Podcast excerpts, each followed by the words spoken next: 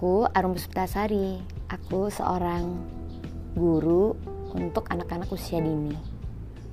Ya, guru yang paling kecil untuk menemani rutinitas keseharian anak-anak kecil. Kali ini aku akan bercerita tentang kisahku yang aku beri judul Apa kabar hari esok? Tahu sendiri kan dari judulnya Bulan lalu beberapa bulan-bulan-bulan lalu kami masih bisa berkumpul, tertawa, bermain. Setiap hari diliputi dengan keceriaan. Ada suara tawa anak, ada suara tangis anak, ada kejar-kejaran, atau harus memisahkan dua orang anak yang berebutan mainan.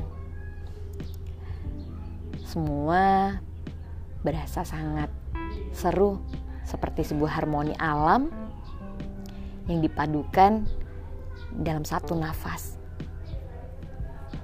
Tapi sejak awal Maret kami mulai mengalami perubahan itu. Kami mulai menerima surat edaran dari pemerintah daerah yang membatasi kita tidak boleh bertatap muka ya kita harus tetap ada di rumah.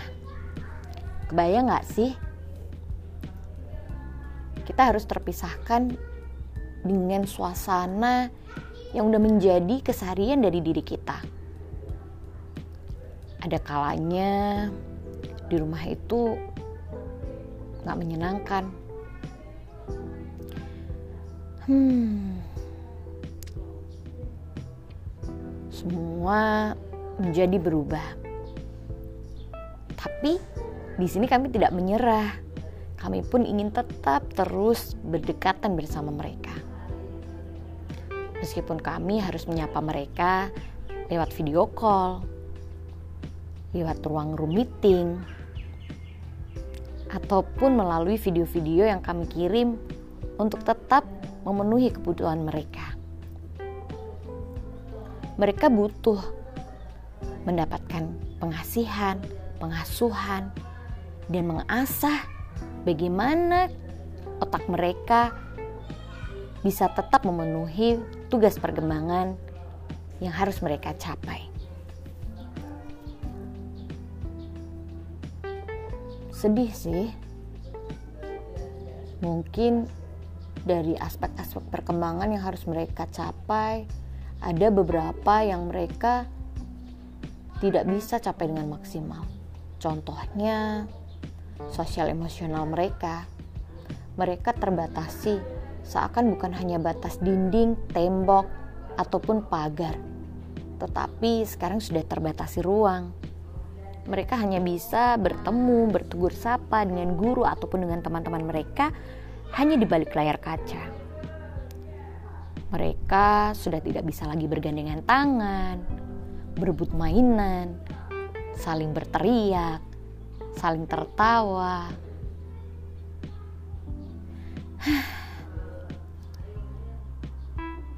Sedih, kita semua merasakannya. Tapi kita tidak boleh berkecil hati. Justru dari sinilah kita harus belajar belajar bagaimana menghargai tentang kehidupan. Bagaimana kita diberikan ruang untuk bertemu, tetapi tidak kita gunakan dengan sebaik mungkin. Atau kita harus belajar lebih banyak. Belajar untuk bisa menghargai satu sama lain. Kami seorang guru harus menghargai orang tua yang juga begitu bersusah payah menggantikan kami. Kami juga menghargai anak didik kami. Anak didik kami yang ternyata mereka sangat butuh kami. Kami pun juga belajar bagaimana menghargai alam semesta ini. Membiarkan alam ini bernafas dan membiarkan alam ini memilih kami untuk bisa kembali merasakan bagaimana perjuangan seorang guru. Jika dulu kita hanya mengajar terbatas oleh waktu, bahkan saat ini kita harus mengajar full 24 jam. Tak terbayang kan?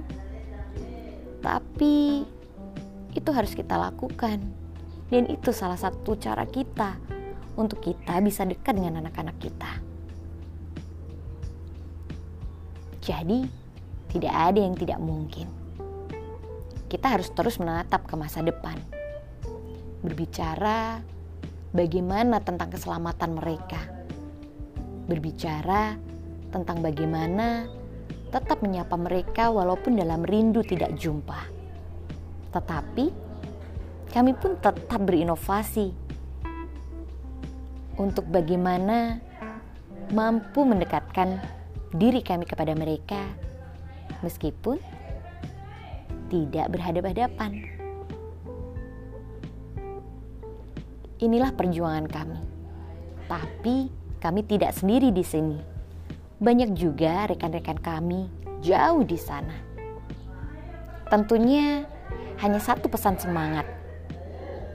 Kita tidak boleh berhenti hanya sampai pada titik ini.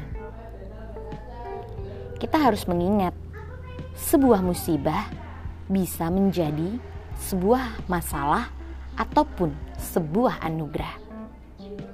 Memang itu tidak mudah, tetapi pasti akan selalu ada celah. Kita tidak akan pernah bisa belajar kalau kita hanya pasrah. Terlebih lagi, kita menyerah. Yang hanya bisa kita lakukan adalah mari berinovasi, wujudkan semangat merdeka belajar untuk masa depan yang lebih cerah. Salam hangat dan salam cinta selalu dari kami untuk anak negeri.